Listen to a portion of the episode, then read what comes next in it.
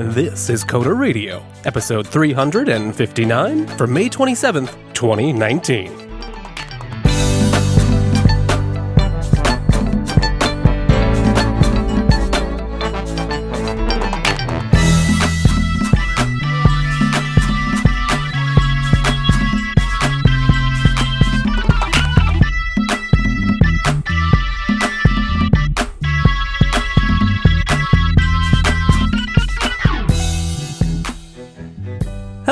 Hello and welcome to Coder Radio, Jupiter Broadcasting's weekly talk show taking a pragmatic look at the art and business of software development and related technologies.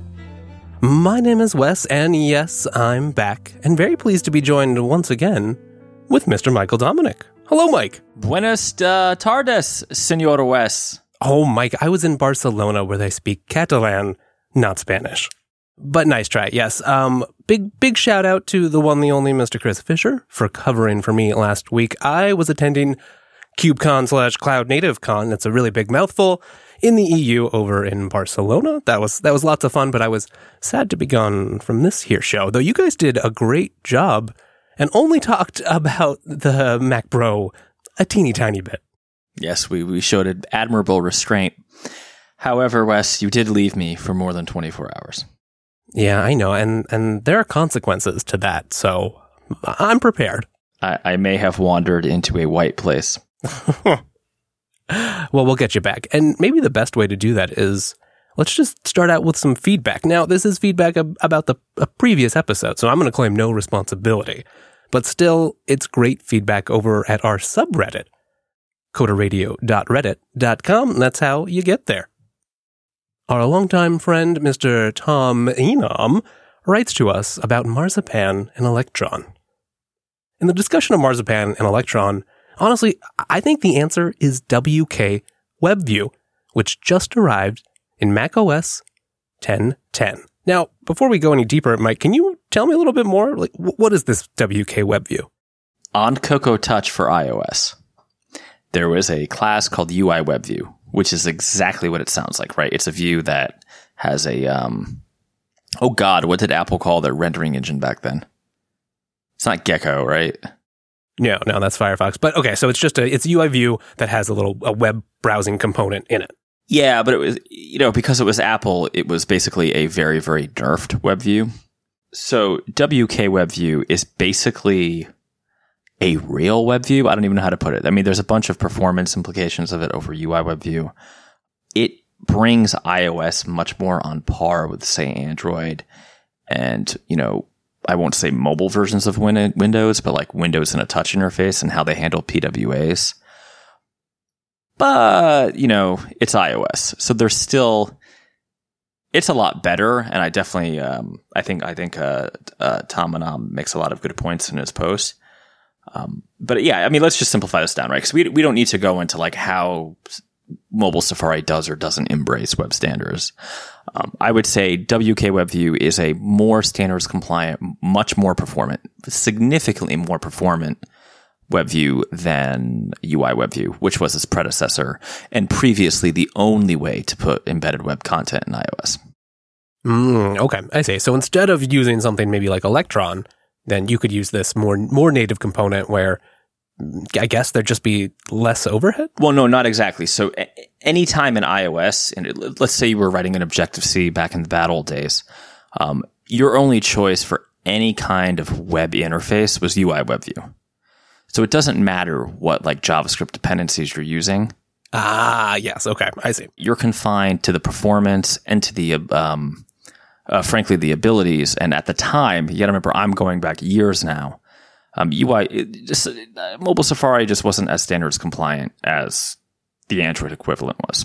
Ah, yes, I remember these complaints. Right. Interesting. Okay. And, and, you know, Tom also points out some stuff. There's there's Windows has things like WinForms and, and WPF applications. And of course, um, on kind of the other side of the fence, Google's been making some big moves with Flutter. Now, I haven't really had a chance, Tom hasn't either, to play too much with Flutter, but now that they've got, you know, some desktop environment, uh, you know, they can render things out to the desktop. That sounds pretty compelling, at least for perhaps Electron haters out there. Have you tried it at all, Mike? Not yet. I mean, there's, you know, can I make a confession? Yes, you can. All right. Bless me, Father, for I have sinned. I'm actually coming around to Electron. Oh, now I've been waiting for this. Okay, okay. You heard it right here, episode 359. Please go on. What do you mean? What, is, what does coming around mean? Where did you start and where are you now? I, I run Mac OS and desktop Linux, right? Uh, in the form of Pop OS. On both of those platforms, and, and frankly, even on Windows, you're running a ton of Electron apps, right? A la Slack. Yes, I mean, I'm certainly in that position. Right. And I, I have like 10 Slack teams. Like I'm, you know what? There's so many apps. Um, on Windows, my email client is Electron. On Mac, or I'm sorry, on um, Pop, it's the same one because it's MailSpring. So I've just kind of embraced Electron. Now I still have lots of criticisms that I'm not going to go over again because they're well documented. But the answer to like the vast majority of my problems with Electron is WebAssembly. If it were just less resource intensive, I think I would be okay. And frankly, I think we are. I mean, I'm curious actually, Wes, if you would agree with this statement. JavaScript performance is just going to be solved by time, right? As WebAssembly is adopted more, this becomes a negligible problem. Yeah, I mean, I think it depends on what you mean by JavaScript performance. Um, if you mean sort of runtimes associated with with JavaScript, and there's probably some limitations. I mean, V8's V8 is already pretty pretty amazing technology. Um, I do think you're right. The combination of WebAssembly and existing JavaScript techniques, you can, you know, because they kind of play in the same space, you can have success stories of, oh, I took my, you know, super optimized C++ application, got it to run on WebAssembly. It did some of the really needed, you know, the hot paths of code, stuff you really had to get fast. And then JavaScript, JavaScript sits on top and sort of orchestrates everything. Now, we'll probably also see some pure WebAssembly stuff, but I, I imagine that'll be the minority. Well, I, am not sure that it will be though, right? So, in fact, you just like dovetailed into where I was going with it. I look at projects like Project Uno, which is uh, a XAML.NET UWP-ish port for WebAssembly and other platforms. And granted, if you're not a .NET lover like I am, you know, pick your technology. I'm sure there's a WebAssembly port of it why shouldn't people in let's say two to three years just target WebAssembly and run it in some sort of electron like container? Right i'm using air quotes that you can't see but maybe electron in name is not going to work out. But the idea of just compiling to this open standard of WebAssembly and running it basically wherever the hell you want there will be compromises. I'm not you know i'm not being naive. Like it's not going to be perfect. Like if somebody sits there and like finally crafts an elementary os or a mac os app sure, that will be better than your WebAssembly app in terms of user experience. But if you're just building a line of business software and you want a desktop application, um, I I struggle to see too many cases where I would ever recommend to somebody that they not look at a WebAssembly solution. Now, that doesn't necessarily mean JavaScript, right? Just like with my platform Uno um, example or Avalonia, those are are .NET powered examples. I don't know. I, I think this is maybe in two to three years where we're all going to be. It's and frankly, I think it's a beautiful world. You're a developer. You enjoy certain technologies. Do what you like and compile it to WebAssembly, and you will get reasonable performance and reasonable access to native APIs. No, I, th- I mean I think you're spot on. I, I hadn't quite thought about it that way, but but you're you're right. I mean, it's sort of what Java maybe could have been in some ways if we do have this dream of a, you know, a nice universal minimal runtime layer that you can target and still get, you know, very efficient things that lets you bottom out into really nice optimized code. Yeah, and it does seem like when we're talking about Electron, right, we've already kind of thrown out native apps out of the window, or at least totally native applications. But what about Marzipan, Wes? but what about Marzipan? Yeah. No, I think you guys had some pretty astute observations there. And yeah, okay, maybe it'll let you get a couple more sales on the Mac, but it's not, it doesn't feel like it's going to have the same sort of universal appeal. At least that was my take. Yeah. I mean, having said that, um, I believe this once before when I was super junior running Java applets. And again, I am still sorry for what I did. Um, but yeah, it'll, this time will be different, right, guys? Oh, I can certainly hope so. I'm, it's interesting to hear you say that, though. I mean, I guess is that the main object, objection most people have to Electron? I know there's seems like there's kind of two camps. One is there's a sort of the philosophical camp that we shouldn't be doing things this way. It's bloated and, and wasteful and it just sort of feels gross. And then there's the other camp, like maybe you just run on a machine and you have a lot of that. And so it's a practical argument that I just don't like having 10 copies of Chrome running at once. Yeah, I mean, I, you know, the philosophical argument, maybe there will always be a market for like high end native applications. Sure. And maybe there will be some use cases where native is going to be better. But I, I think the strongest argument against Electron right now is that you're running 10 instances of Chrome, just like you said. I, I you know, for me, I, I don't know how I could do my job without running Electron, right? I work in VS Code all the time. I have Slack open constantly. If the computer's on, Slack is open. Um, and God knows what else is like MailSpring's Electron, right? There's all these other applications that are Electron that I'm probably using without knowing. Right. I mean, I mean, just the the idea, the barrier to entry is so much lower if you can combine all these web technologies that you're already fluent in and ship them without having to learn several new, you know, native development environments. It's just not going to happen. And then what? You, then you start making decisions because you have limited manpower of which platforms do you target instead of using something like Electron and being able to target all of them. Yeah, and I, and I also think as a again as we move towards the WebAssembly future, Electron's a pretty good stopgap. Um, and there's no reason Electron apps couldn't eventually embrace WebAssembly, which I think is where they're going. Well said. And really, this kind of touches on a lot of topics. We've covered everything from, you know, like web development to, to native app development. I saw you put out a little poll recently on Twitter, Mr. Dominic, and it might have a few implications for this here show. Yeah, so I was asking um, our audience. Now, I know only a small percentage uh, actually follows on Twitter, but you know, what do you want to see more of on the show? Uh, mobile dev, web dev, esoteric languages, and indie biz dev topics. I amazingly um, web dev came in at 35% as the winner, but biz topics came in at 32. Mm, those are pretty close. Yeah. And then esoteric languages followed a little bit. Lagging way behind is mobile dev down there at 11%. Is this what you expected or is uh, or this or is this interesting to you? So, going in I thought esoteric languages was going to win. Um, I was actually surprised. I thought dead last was going to be indie biz topics and mobile was going to be second to last. And it turned out it was web dev that won, esoteric languages, I'm sorry, biz topics second, um, esoteric languages, and then led 11% mobile dev. Which is disappointing for someone who's been writing an iOS app that he's going to be launching in about a month. Is that just because mobile's become sort of passe? Even though we're still all using it, you know, I mean, we're still installing applications. We still use our phones every darn day.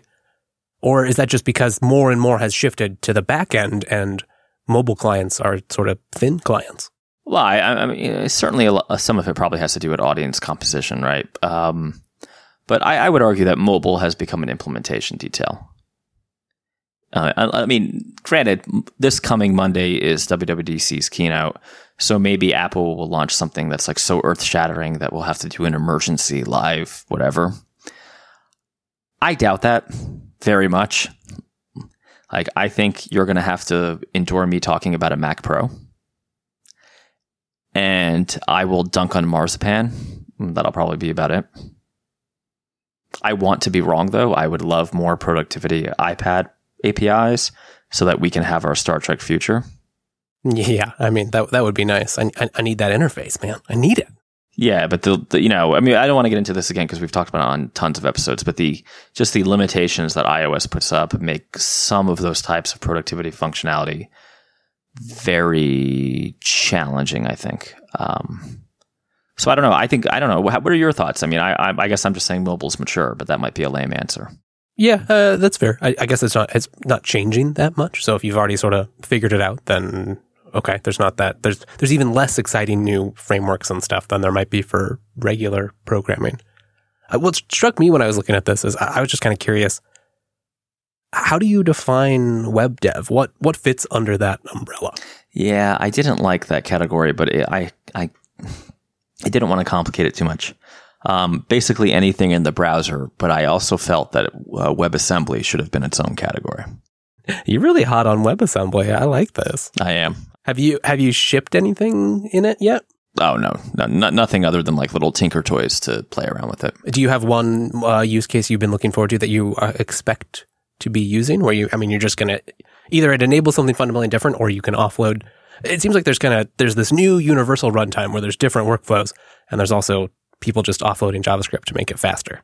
Yeah, I mean, I think in in uh, you know mixed OS environments, it's going to be a way to deliver a line of business apps that are much more performant and frankly less crappy than um, than what we currently can do without writing natively or using some weird bridge framework. So, well said, sir. Well said. All right. Well, you can go contribute, take that poll if you like, and of course, um, reach out to us and let us know about you know, how you like what we're covering or the areas that maybe we should be covering more. You can find the best ways to get in touch over at coder.show slash contact. Mike, it's unfortunate, but I, I think I think we need to talk about titles. And and maybe we could start with me asking you because I don't I don't really know. I, I tend to make up titles for you, but how do you describe yourself to others? Are are you a, a programmer? An entrepreneur, an independent consultant? What what are you, and uh, what do you think about titles in our industry? Um, well, I usually describe myself as extremely tired, but beyond that, yeah, I I never say programmer. I hate I don't say entrepreneur unless I really have to or I'm filling out a LinkedIn profile. Um, I think I say software developer, sometimes software engineer. I don't say app developer because if you've ever been to a cocktail party, you tell people you're an app developer, they don't leave you alone. Uh, that's wise. A, a, little precautionary principle in play.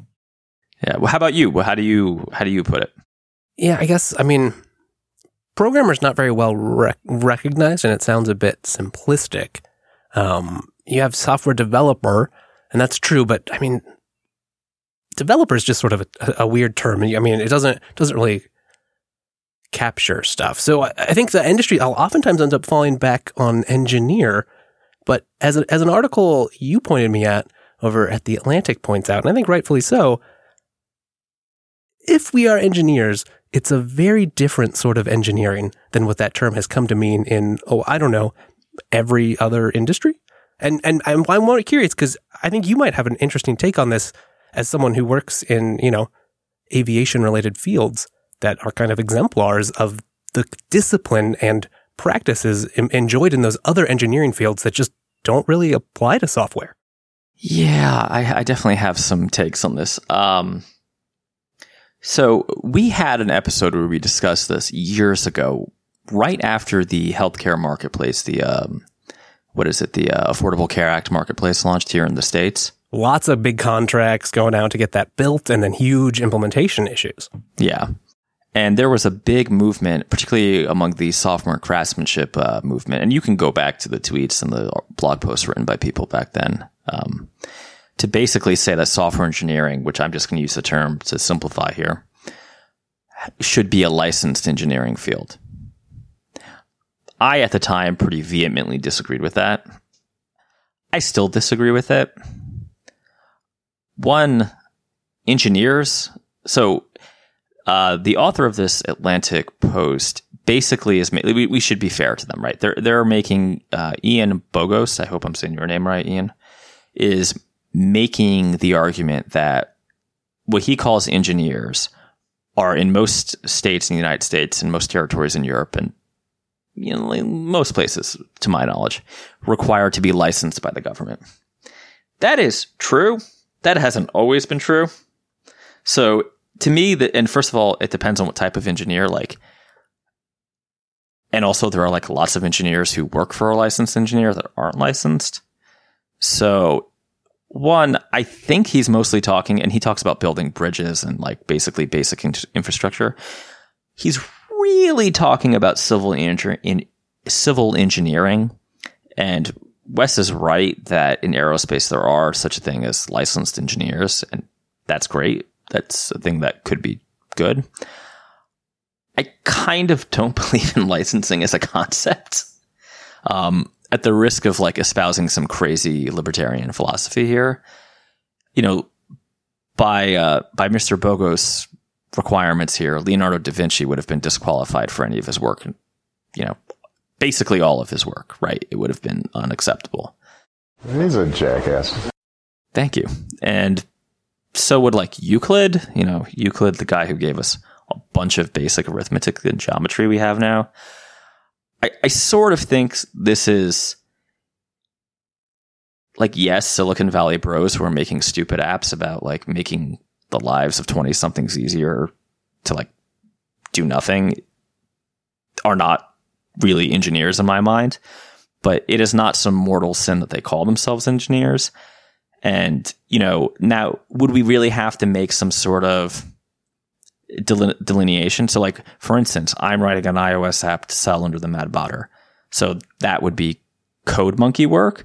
But when I'm writing radars for fighter jets, I'm an engineer. Is that, is that like the, am I an engineer sometimes, but not other times? Right. That's a great, that, that makes me think. I mean, part of this is, is software is, is just big and flexible. Right. So if you're in the industry of, of making big structures, bridge building, or you know, building skyscraper or something, I wonder how much more var- or less variance there is. Right. It's from app development, say, to writing software for for planes. Right. Those can be very different fields. I, I do wonder: is there something to this argument, though, and maybe it has to do with some of the specificity here that you know, there's just not that many playbooks. I mean, you can go buy a number of books that you want, but I'm not sure we have the same level of agreed upon practices or standards in the industry. Software just feels so fluid. And there's been a lot of progress on stuff like formal verification and, you know, s- statically typed languages and, and fancier compilers to try to make that less so. But I'm just not sure we've outgrown the sort of notion that we are just, you know, we're making web apps. If we break stuff, it's not that big a deal. I mean, we'll fix it. We just got to move fast and keep adding features. And, is, is that sort of fundamentally different than uh, sort of purity and approach to things that is more considered and practiced. It could be. I mean, but I wouldn't even say we've outgrown or we haven't outgrown the notion because in the 70s, anything we would have called a software engineer today wasn't in fact an engineer by uh, by Bogos's definition, right? So I don't know. I, I would almost argue like t- to me his argument is weak because it's the wrong argument like I don't agree with what I'm about to say, but I can make a very strong argument uh, for it that software engineers ought to be licensed, right? I think that would destroy innovation and be terrible. But to me, that's a much stronger position than saying these Silicon Valley bros, which is basically who he's complaining about here, shouldn't call themselves engineers. It's like it's like getting mad at people who you know, like wear things they they maybe don't have the right to wear. You know, I know a guy who gets very mad when he sees some kids, young kids, at a style where like um, derelict or imitation like military jackets, right? And some people get all pissed off about that. It doesn't matter, right? Like, it, is it really? Let me ask you, Wes. Does it really hurt anyone if some, frankly, dumbass or douchebag working on some stupid hookup app in California calls himself an engineer, even though he's just writing JavaScript. Hey, hey, we need that hookup app, Mike. Don't get judgmental on us. No, it's not. A, that's my point. It doesn't matter. I mean, there's there is something that matters about the discourse, but you're right. Like arguing against it in this way is probably not going to change anything. I, I, wonder if it makes some interesting distinctions in in the different tech fields, though. Um, say network engineering comes to mind. That feels like it's a little closer, right? I mean, oftentimes there are best practices that are standardized, right? Or you have big playbooks from equipment vendors that you're provided. Software, at least in, you know, in, in new industries is a little more, you, you hit it on the head there, you know, craftsman like. There is this, unlike in engineering, say, software is oftentimes reinventing itself or at the forefront of what is current best practices. And really, we haven't been doing this very long, right? I mean, how long has modern software existed? 70s, basically. In a blink of a blink of an eye. Yeah, exactly. So it seems like we're still also having to experiment a lot to just figure out what the heck we're even doing. Yeah, I mean, what's interesting to me, and what I'm a little surprised he doesn't call for in this post in the Atlantic, is I would agree like you know, I used to be adamantly against the software craftsmanship people, but I was just wrong. Wes was right. Who was right? Wes was right. Oh, it's even worse. Uh, you know, some sort of more formalized processes of like apprenticeship or you know, these are the way we do things, focusing on how you get things done, not just hacking things together and getting them done, would be very beneficial. We and uh, Bogos again correctly says there have been a number of disasters. Right, the healthcare marketplace, Equifax was a was a software issue, and this is all getting more important, right? Like software is only becoming more and more a part of our lives and tied into systems that matter more as a result. Absolutely. I mean, a, a, bug in a credit rating agency's web portal could actually stop you from buying a house or buying a car. Yeah, yeah, you're absolutely right. That's terrifying. That's devastating. Especially as someone who's worked in software, like that that it, that is just scary because I mean, software doesn't work. Is that is that too strong? I, I, I yeah, I, no, everything's broken and burning on fire. What's the next topic? Uh, so you don't see any um, long term long term title or nomenclature changes coming out of this argument? No, I mean, you know, I used to be scared of the title software engineer because I was afraid of like being forced to go through licensing and stuff like that. That might be bad for me. But I've been doing this so long now, I just don't care. If people want to call themselves software engineers, fine. You know, I think I more and more I think I've been doing it myself because I just really don't want to say like app developer one, because it's partially not true. I don't spend that much time writing mobile apps. Um, but yeah, I don't know. I mean, I, I would. What would the correct title be? I guess. I'm not sure we have an agreed upon one, uh, and that's sort of what's missing from this argument. I guess it's it's easy to say we shouldn't be using this, but I I don't know where we go from there. So I expect things will stay the same. Like ironically, the the title I hate most is coder. yes right? Which for the host of Coder Radio is great, but software engineering radio, you mean? That exists, and that's somebody else. Ah, uh, so we had to, you know, second choice option, maybe maybe third choice. Because it's, it's that stupid Jonathan Coulton song, "Code Monkey Get Up." Yeah, that one. yes, uh, exactly. Well, all right. I think I think by and large, I agree with you. Uh, I am curious to see how the practice of software development and engineering proceeds, and if we do reach a place of more rigorous standards or, you know, at least more consensus within the industry, but doesn't seem to be happening anytime soon. They can't agree on tabs or spaces, so good luck. Now, one area there has been some consensus, not entire consensus, but at least a majority, that's where you keep your code. And by and large, these days, where else it's it's GitHub. Now, while I was off gallivanting around Europe, some news came out GitHub announced something called sponsors. What, what's going on here, Mike? Yes, so you can now throw some change at your favorite open source projects and maintainers. And I just found this out today. GitHub will match, I think it's up to $5,000 per project. Uh, or I guess it's, I guess they define a project as a repo. But wow, that's. Oh, yeah, they're right. They write to supercharge community funding. GitHub created the GitHub Sponsors Matching Fund which matches up to 5000 per sponsored developer in their first year of sponsorship. Make it rain, baby. So what's what's your take on this? I mean, is this um, is this a good thing? It it seems like yes, in the in the sense that we want open source projects to be sustainable and for developers putting a lot of hard time and effort into doing this. Does it make you at all nervous that this is further centralizing and entrenching GitHub as the only place to do open source software development? So I like this idea, and yes, it is further centralizing GitHub. Uh, but I think it was eventually going to become a natural monopoly. Things consolidate. That just seems to be the nature of our industry. I I still think on balance, and I actually don't think the consolidation is too bad in this case. People are providing hundreds of thousands, if not millions of dollars of value with these open source projects and not being compensated. And, you know, I know there's like the whole beard, Unix beard philosophy thing but that does not pay your rent or buy you food. So, yes, you should give them some money. And if this is an easy way to give them some money, since you are basically piggybacking on the work they've already done, I am all for that. Yeah, and I suppose it maybe it does make it easier if you are a um, company or other developer who already, right, has a GitHub account. You don't have to go use some sketchy third party service that you have to sign up for and give credit card details to in order to send a couple dollars someone's way.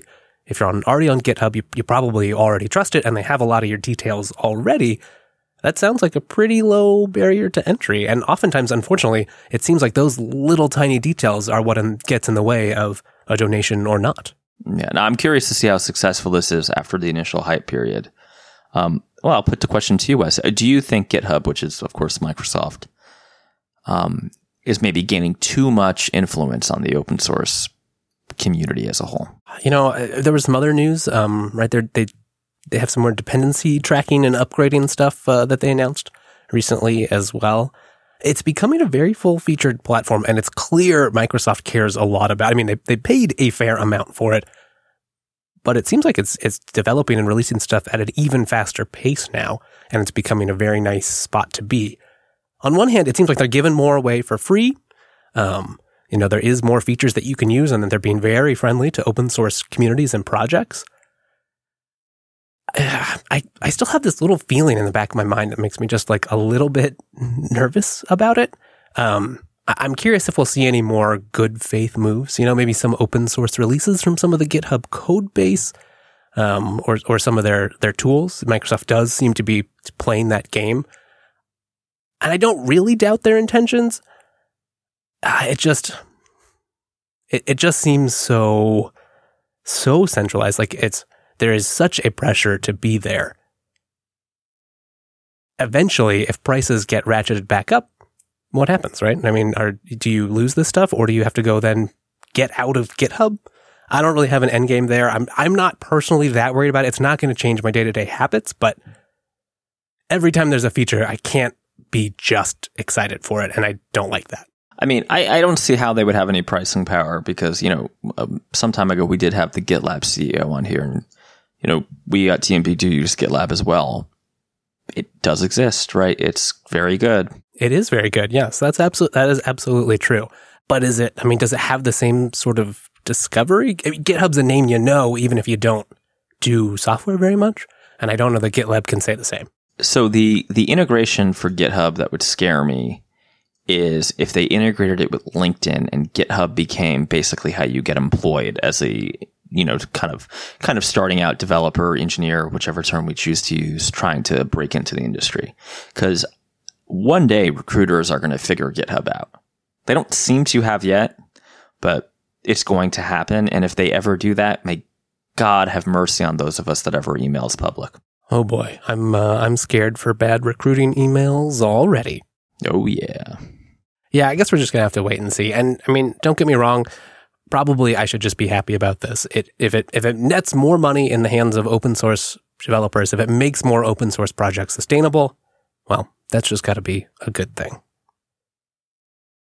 Now, okay, moving right along, something I think I have a little bit more right to be skeptical about, maybe, and, and maybe you can help here because this is over in the C sharp area and that's Mr. Dominick's domain. But it's lying to the compiler. Now, the compiler's supposed to be our friend, right? It's supposed to be there to guide us and say, oh, oh, hey, buddy, you got that wrong, or you missed that edge case.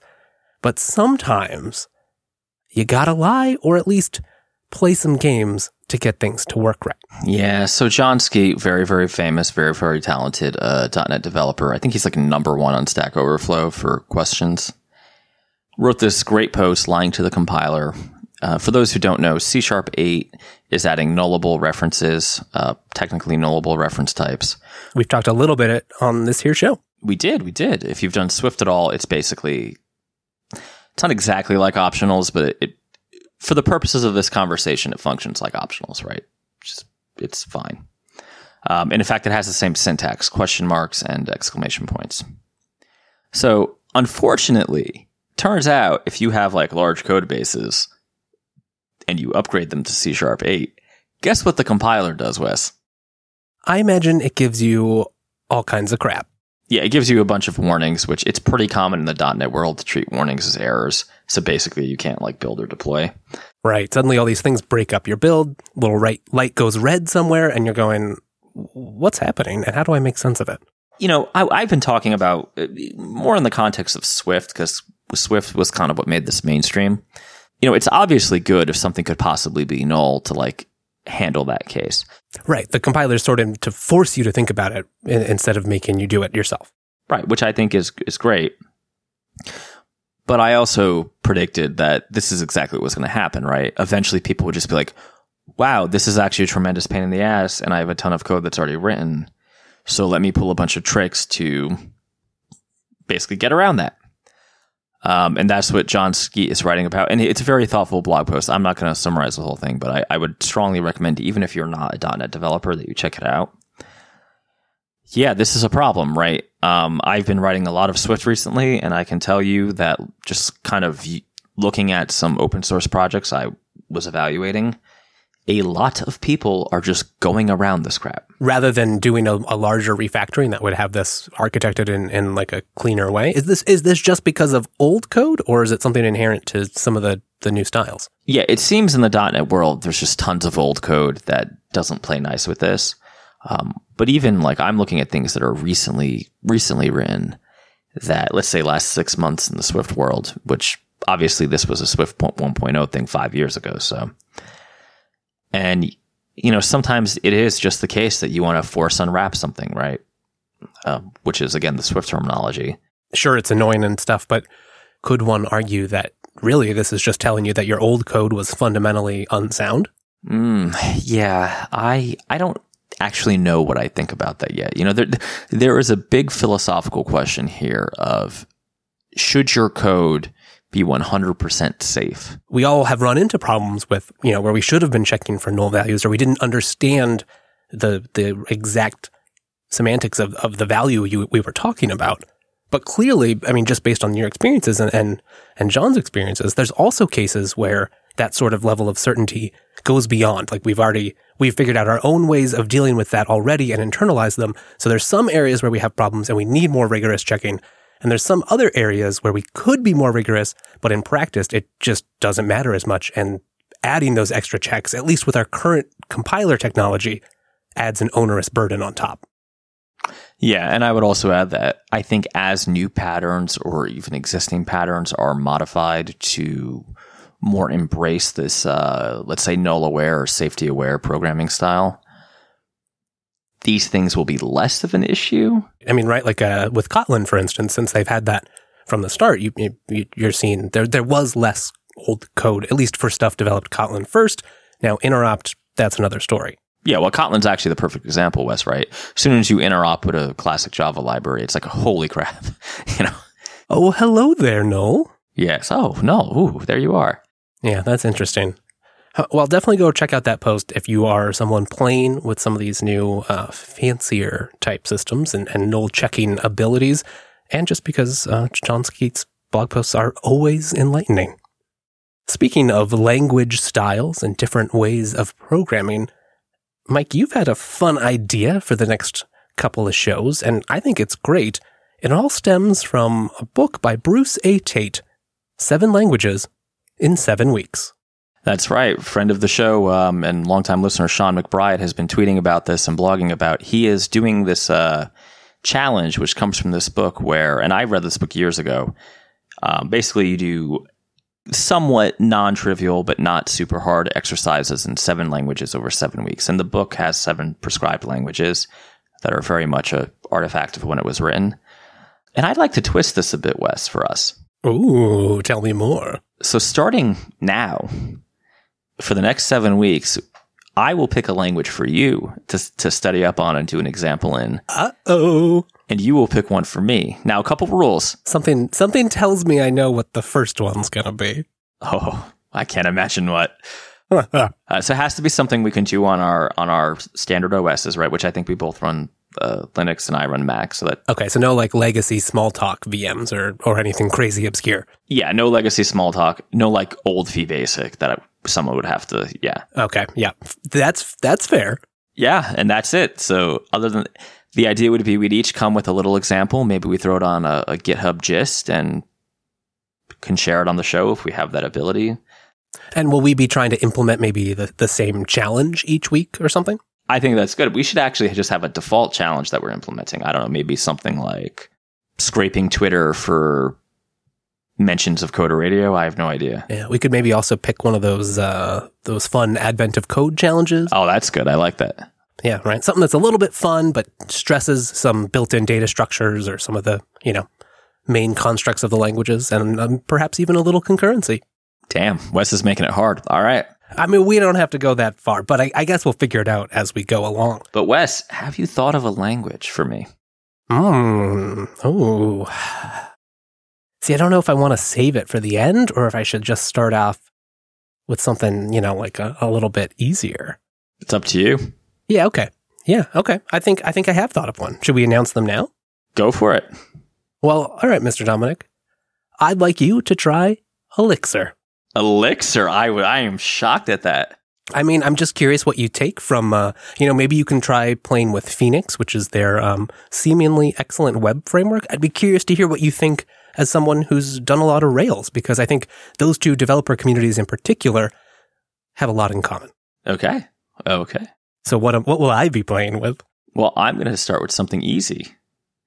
I would like you to try TypeScript. Oh, okay. I like it.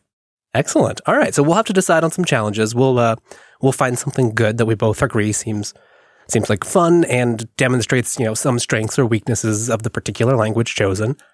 And just make sure you come back here for Coder Radio 360. We'll have our first report. Woot! Yeah, yeah, yeah. All right. Well, that's a great idea. I'm excited, and we'll we'll keep announcing what we're doing, and uh, we'll tweet about whatever challenge we decide on, and that way you guys out there in the audience, why why not join us? Pick one of the two, do both, and uh, we'll all have a lot of fun. Grant, and I think we should keep the repos open too, so people can laugh at my elixir. Yeah. right. Well, we're going to embarrass ourselves for sure. Oh yeah, this is gonna be bad. Something tells me the way smarter and more knowledgeable audience will show up and to set us straight. I think so. All right. Well, we better get out of here because uh, I got to go install TypeScript. I gotta install Elixir. What the hell is Elixir run on? yeah, right. You got to go figure that out. I'm I'm curious to see what you think already. I think I'm gonna be reading a lot. So I think you will. That'll do it for this episode. We've got lots to do, but you know, you can find more of this show at coder.show. We've got the whole backlog. Maybe go check out 343, which is the episode where we previously talked about C Sharp 8.0 and the nullable reference types. Or, hey, go to jupiterbroadcasting.com and find all the other great shows on the network. You can also find us both on Twitter. I'm at Wes Payne, and Mr. Dominick, you're at dominucco. the network's there too, of course, at Jupiter Signal. Thank you all for joining us. You can also catch us live uh, every Monday, just about, at 12 p.m. Pacific. Head on over to jupiterbroadcasting.com slash calendar to convert that to a time zone near you. Thanks for joining. We'll see you right here next time.